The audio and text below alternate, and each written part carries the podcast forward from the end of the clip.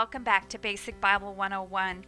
Please forgive me for taking so long to get back to the um, podcasting of the Basic Bible class. Uh, I don't know what's happened. The holidays hit, and there you go. So please forgive me. I know that um, several of you have um, been anxiously awaiting this uh, to finish up your study of the Old Testament. And so we're going to get right back to this and um, hopefully finish up the last few lessons that will pretty much um, help us cover the rest of the Old Testament. At this point, we had been through the, the time of the kings and had covered some of the prophets during the time of some of those kings. Today we're going to look at well, uh, okay. Then after that we covered the the a few um, chapters that are kind of stuck in there, which is Job and Jonah. Both of those uh, we covered in the last few podcasts. This one, we are going to get back to the prophets and cover a couple of the, well, one of the major prophets, Isaiah. Then in the next podcast, we'll cover Jeremiah. And then after that, we'll finish up with some of the, and cover some of the minor prophets.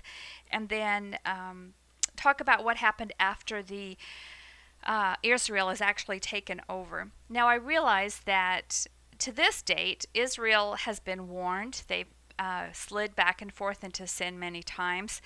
And uh, God will raise up a, a, good king, and then the people will um, fall away, and then they end up with, you know, a bad king.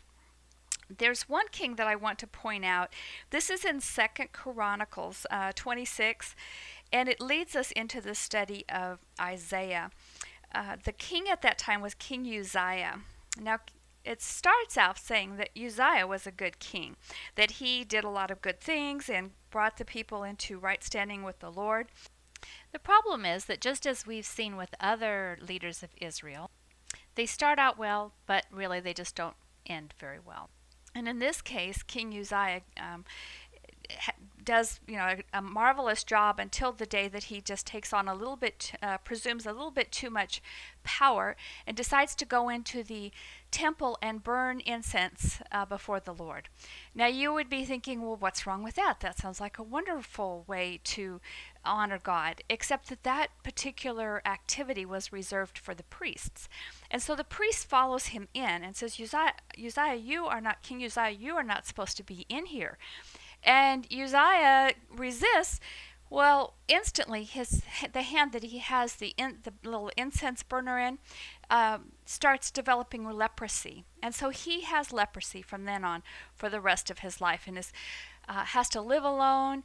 Uh, it's a high price that he pays for um, thinking that he could presume upon God and um, oversee, you know, overstep his boundaries uh, just because God had blessed him. So we have to be very careful, I think, when good things are happening to us and, and God is using us in mighty ways that we don't uh, take on more. Um, I guess think that we have more right than we do because definitely God stops us in, in our tracks, or at least we would hope that He would, because if left to our own way, who knows what could possibly happen to us. So God, in His in His mercy for us, uh, steps in and um, you know stops Uzziah from uh, committing this sin against him, and but in the process he is left with leprosy. Uh, during the time of King Uzziah, if you will now turn to Isaiah, the first part of Isaiah, which is right after Song of Solomon. Remember, we talked about the poetry books that were written during the time of David and um, Solomon, his son. Uh, at the very beginning of Isaiah chapter 1, it says, The vision concerning Judah and Jerusalem that Isaiah, son of Amoz, uh, saw during the reigns of Uzziah, Jotham, Ahaz, and Hezekiah.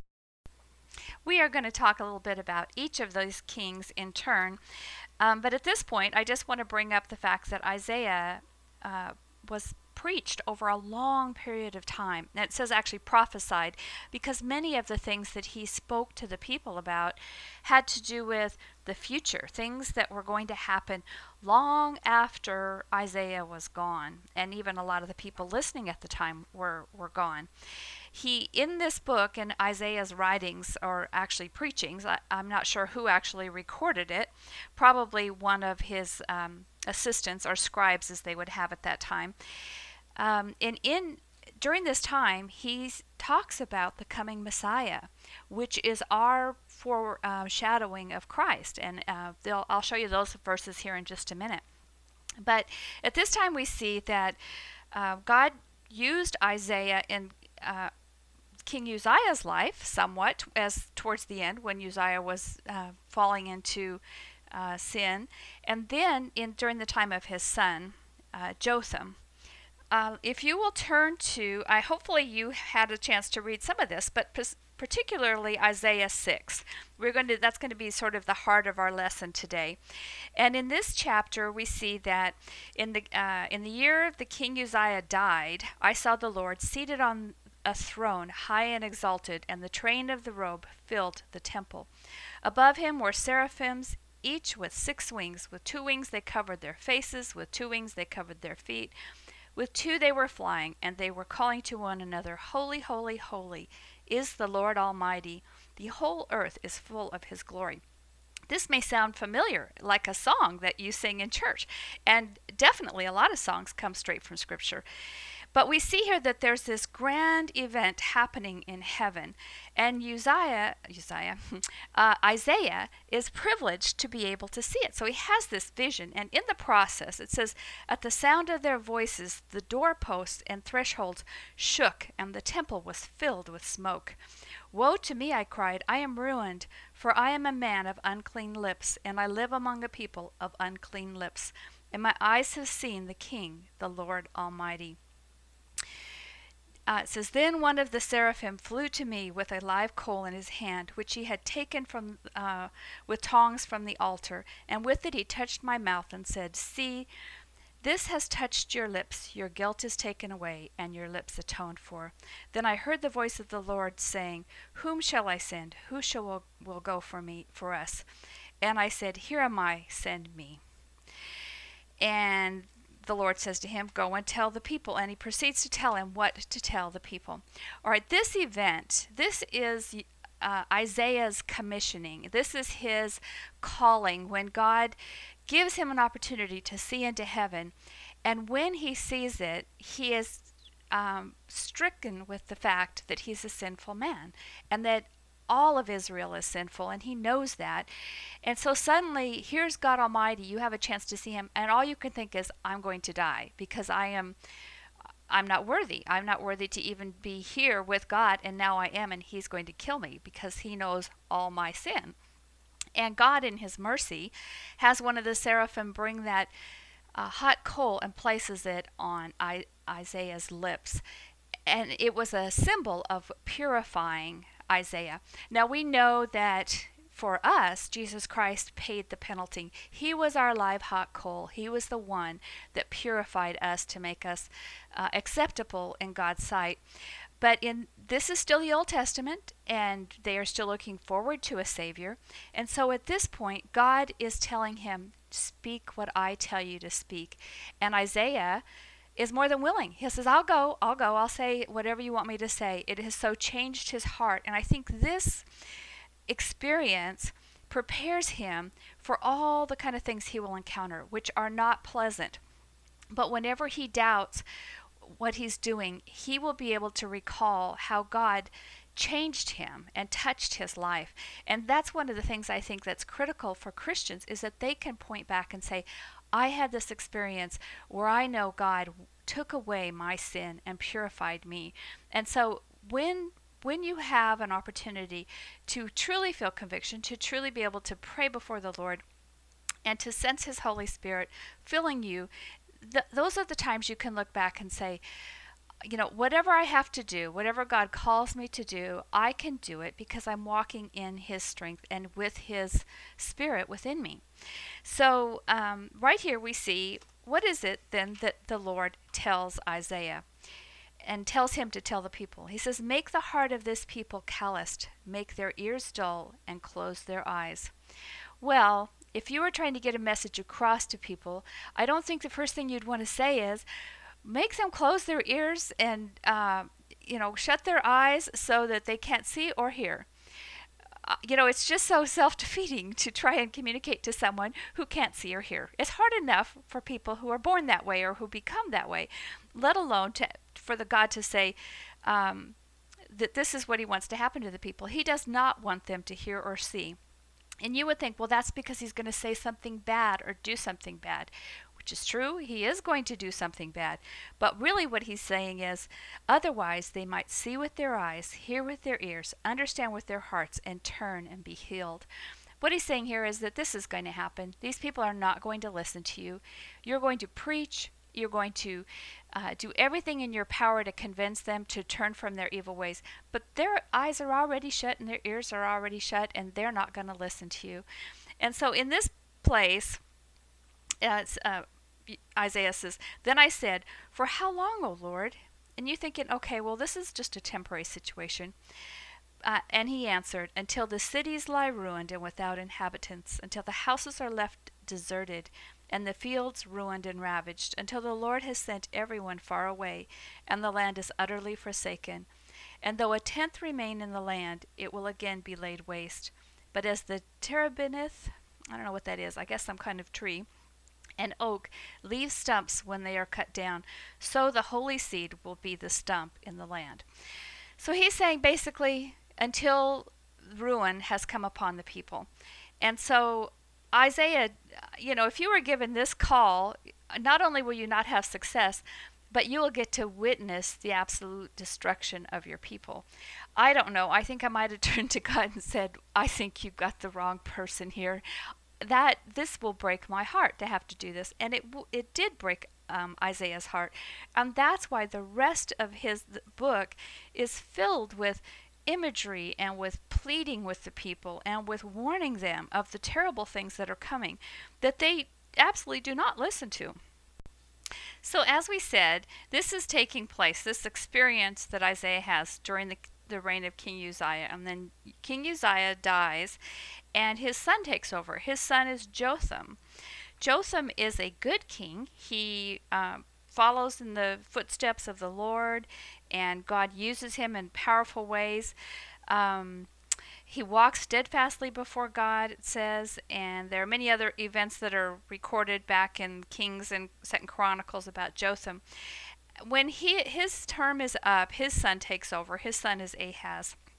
And Ahaz is about 20 years old when he becomes the king. We do not hear very much about Isaiah during the time of Jotham. And of course, you know, the people are, are pretty much obeying at the time. I'm sure that was a little bit confusing for Isaiah because here he was given this message that was such a stern warning, and yet, you know, the people weren't doing too bad then.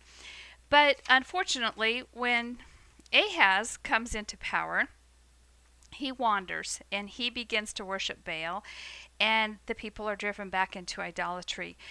Um, the first part of well second chronicles 28 talks about he burned sacrifices in the valley of ben hinnom and sacrificed his sons in the fire following the detestable ways of the nations the lord had driven out before the israelites so obviously he so believed the um, idolatrous ways of the people that he was willing to sacrifice his own sons Okay, keep in mind that King Ahaz is um, one of the kings of Judah, the southern kingdom.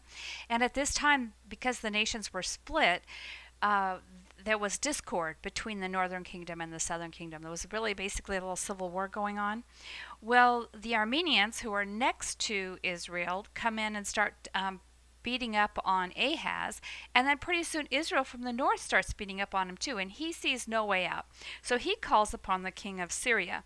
Now, Syria is quite a ways away from Israel. Their capital is actually Nineveh. And how does that sound familiar? When we talked about Jonah the last in the last session, we learned about Nineveh. Well, you would think, well, Nineveh repented back then, and they did, but then they also became lured away from the Lord. So once again, we see that the people uh, of Judah are caught in a trap, really based on their own sinfulness, and because of this, Isaiah or Ahaz has to make a treaty with um, Assyria. Now, that is a big mistake. And Isaiah preaches against this and warns them, you know, that they don't have to depend on anybody else, they have to depend on God. And yet, the people are just pursuing their own ways and not listening to him. Uh, when we finally get to done with King Ahaz, and we get on to King Hezekiah, who follows him. And his, Hezekiah has an inherited kind of a mess here. And so, chapter 30 of Second Chronicles, it talks about uh, Hezekiah sent word to all Israel and Judah, and also wrote letters to Ephraim and Manasseh, inviting them to come to the temple of the Lord in Jerusalem and celebrate the Passover to the Lord. He tries to do what's right, and he tries to reunite all of Israel. And in the process, it really just doesn't go very well. The people just don't listen to him. But he does seek the Lord. And so Isaiah really has had a certain amount of success to this point because Hezekiah honors him greatly. In fact, he comes and goes from the courts of the the king. You know, he's a kind of like Billy Graham was with a lot of our presidents. He, the doors were open and they would um, encourage his spiritual counsel, and that was the way it was with Isaiah. Turn for a minute to chapter 9 in Isaiah, and let's look at some of Isaiah's words. It says here, um, Isaiah's words are Nevertheless, there will be no more gloom for those who were in distress. In the past, he humbled the land of Zebulun and the land of Naphtali but in the future he will honor Galilee of the Gentiles by the way of the sea along the Jordan. The people walking in darkness have seen a great light. On those living in the land of the shadow of death, a light has dawned. You have enlarged the nation and increased their joy. They rejoice before you as people rejoice at the harvest, as men rejoice when dividing the plunder. For in the day of Midian's defeat you have shattered the yoke that burdens them uh, the bar across their shoulders, the rods of their oppressor. Every warrior's boot used in battle and every garment rolled in blood will be destined for burning, will be fuel for the fire. For unto us a child is born, and to us a son is given, and the government will be on his shoulders, and he will be called Wonderful Counselor, Mighty God, Everlasting Father, Prince of Peace. Where have you heard these words before? Does this sound vaguely Christmassy? Exactly. Those words come straight from Isaiah, the prophet Isaiah. And remember, he lived hundreds of years before Jesus was actually born. And yet it talks very clearly about uh, he, he will honor Galilee of the Gentiles by the way of the sea. So we see there's a prophecy regarding um, the coming Christ. Uh, all through Isaiah, there are little pictures that bring hope, but it's not a hope immediate hope. It's a hope in a future Messiah. In fact, um, let's see. Now, there can be two meanings in Scripture. So, once again, you need to remember that you cannot just take every little thing that Isaiah says literally and say, oh, well, that should have happened and this should have happened, uh, because he's also prophesying for their time. Things they are going to uh, they are going to go certain through certain oppression etc so i think and also he can be prophesying for a time even after christ comes and is dies on the cross and uh, r- raises from the dead and the israelites are you know basically early christianity because he prophesies the destruction of the temple, which happens about 70 AD. So we see that um, with prophecy, you have to handle it very carefully and take it in context and then take it in with the whole of Scripture. Be very careful of anybody that just plucks out verses from Scripture because if they're not in context, they can say something totally different than what the author meant for it to say. Okay, Turn a minute to 2 Kings 18 5 through 8. We're going to see what's happening with King Hezekiah. And we talked about what a mess he inherited, and things are not getting any easier for him as they're having more and more trouble with the surrounding nations. And so let's see. Um, look in verses 5 through 8 of 18. Hezekiah trusted in the Lord, the God of Israel. There was no one like him among all the kings of Judah, either before him or after him. He held fast to the Lord and did not cease following him. He kept the commandments of the Lord that the Lord had given Moses. And the Lord was with him. He was successful in whatever he undertook. He rebelled against the king of Assyria and did not serve him. Okay, so Syria, the place, the uh, com- country that they had developed an alliance with, I, uh, had begun to push more and more. And actually, what was happening is in the northern kingdom, they eventually take over in the northern kingdom and just set up a puppet king. Well, I Hezekiah sees this and is concerned about it, and he breaks off relationships with the relationship with Assyria, and uh, was somewhat successful. Now, it doesn't last forever because eventually, when um, Assyria is taken over by Babylon, uh, Israel, the same thing happens with Judah. So um, they are part of that big sweep from the Babylonians. But at this point, he avoids being taken over by Assyria. Let's just see how close he came in this um, very dangerous time for Israel. Remember, Assyria was majorly uh, powerful at this time. And if you've done any study uh, or been to museums where they have a lot of information about the Assyrians, you see how strong they were in warfare, and no wonder they were able to take over the northern kingdom. In chapter 19, verses 32 through 36, it says, let me get to it. Therefore, this is what the Lord says concerning the king of Assyria He will not enter this city or shoot an arrow here. He will not come before it with shield or build a siege ramp against it. By the way that he came, he'll re- he will return. He will not enter this city, declares the Lord.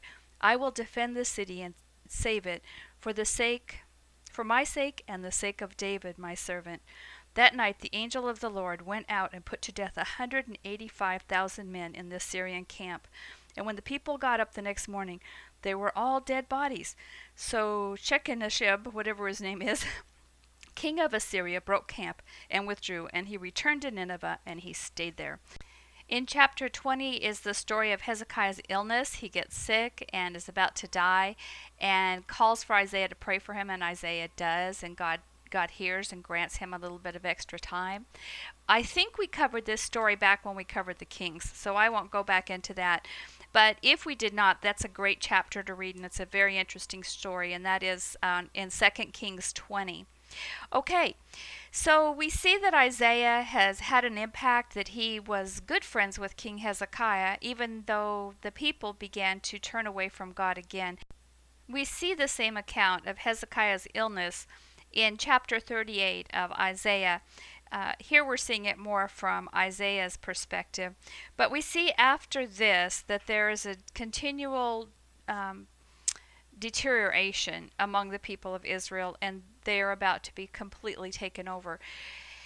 Uh, turn to Isaiah 40 for a minute, and I want to show you one more passage that is a prophecy of things to come.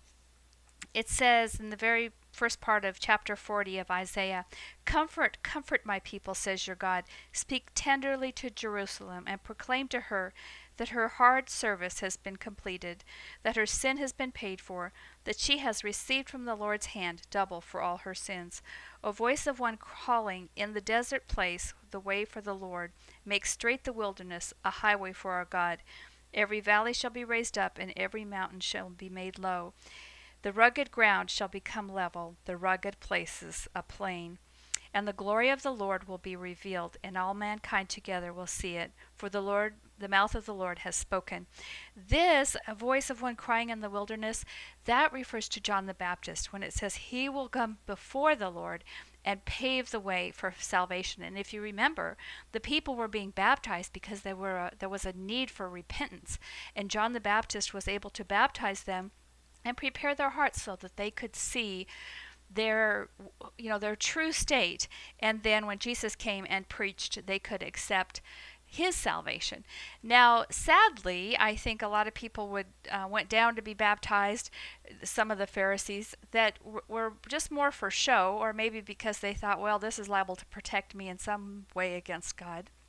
But I think um, we we need to remember that it wasn't the baptism that saved these people. It was the preparing of their heart for the Christ, and then when the Christ came, it was Jesus that uh, His death on the cross that uh, re- cleansed their sins.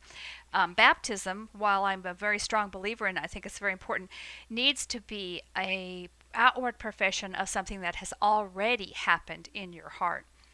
Okay, my Baptist roots comes out here if you will look right um, towards the middle of this chapter um, 40 in um, verses 18 through 26, let's see. Uh, to whom then will you compare God? What image will you compare him to? As for an idol, a craftsman casts it, and a goldsmith overlays it with gold, and fashions silver cha- uh, chains for it. A man too poor to present such an offering selects wood that will not rot. He looks for a skilled craftsman to set up an idol that will not topple. Do you not know? Have you not heard? Has it not been told you from the beginning? Have you not understood since the earth was founded? He sits enthroned above the circle of the earth, and its people are like grasshoppers. He stretches out the heavens like a canopy, and spreads them out like a tent to live in. He brings princes to naught, and reduces the rulers of this world to nothing. Did you notice in there where he says he sits enthroned above the circle of the earth? Okay, what when did people figure out that the world was round? You're right, not till Christopher Columbus' time, and that was heresy at the moment. But here we see that the scripture knew long ago. Isaiah was able to talk about God being enthralled above the circle of the earth. Okay, so it kind of makes you wonder why the scientists during the Middle Ages had such terrible troubles, but nonetheless. Okay, so we see here that God is so much greater than what the people.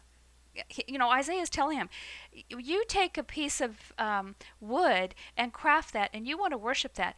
But God is above all. He's the one that stretches out the canopy of the sky. And so he's trying to raise their eyes from their um, simple, kind of rudimentary beliefs that maybe if they pray to this uh, piece of wood, that they will be saved. Okay, a couple of things to take away from Isaiah. One, remember his, and I don't know, I probably forgot to say this at the beginning, but the name Isaiah means Jehovah saves. And one of the sweet things about the book of Isaiah, it is filled with promise of God's salvation. And so, if you had a chance to read through it, you would see it in a million different ways. A lot of this is confusing. You don't, you're not sure what's if he's talking about then or the future, and I understand that. I have the same problem with a lot of uh, the book of David, or I'm sorry, Daniel, the last part of the book of Daniel. That's a lot prophetic, and you know, having not really just sat down and studied deeply prophecy. I couldn't make heads or tails of some of it. But we see throughout the book of Isaiah, even amidst the um, kind of strange things, that he is comforting the people and he is telling them that if they turn away, God will rescue them, that if they uh, turn from their wicked ways. And so, sadly, I think that the people just, um, you know, they listen to him some, but I think it's the same old thing. It's easy as long as it didn't really cost them anything. Well, in our next basic Bible lesson, we will learn about Jeremiah. And by this time, the people just really don't listen to Jeremiah at all. In fact, he actually is a prophet during the time that the people are completely taken over by Babylon. So, what some of the things to remember about Isaiah is that he was the one who was able to walk in and out of the palace fairly easily, kind of like Elisha. If you remember, Elisha had the same kind of a relationship uh, with the king. Although in um, Isaiah's uh, time, his uh, message to the king is, um, you know, basically during the time of King Hezekiah's illness, he says, Well, you're just going to die. Uh, that's all there is to it. And then God answers Hezekiah's prayer. And so Isaiah turns around and goes back to Hezekiah and says, God has heard your prayer. So Isaiah didn't always have to speak bad things. Sometimes he got to preach good things. And certainly when he got to preach about the coming Messiah, that was a great hope. And I'm glad that it was recorded, and I'm glad that we have it today to be able to look back at and, sh- and just show people that Jesus was the fulfillment of Scripture. Okay, well, thank you for joining Basic Bible 101. I want you to encourage you to go to the website to, if you want to get the little booklet that goes along with it. Of course, I know a lot of people are basically listening to the podcast and not necessarily working through the workbook. Um, the workbook works well if you're in a group because you can discuss it. But most everything that you're going to get in the way of learning comes, I think, from reading scripture on your own. So I want to encourage you to spend some time actually reading through these books. And even if you're um, thinking that, well, you know, some of this doesn't make any sense, that's okay. Just read through it because you never know how much of it will just sort of get lodged somewhere in your brain. And then later on, when we cover another passage in Scripture, you'll be able to think back and say, oh, yes, I remember that. So I hope you're enjoying Basic Bible 101. And until next time, be blessed.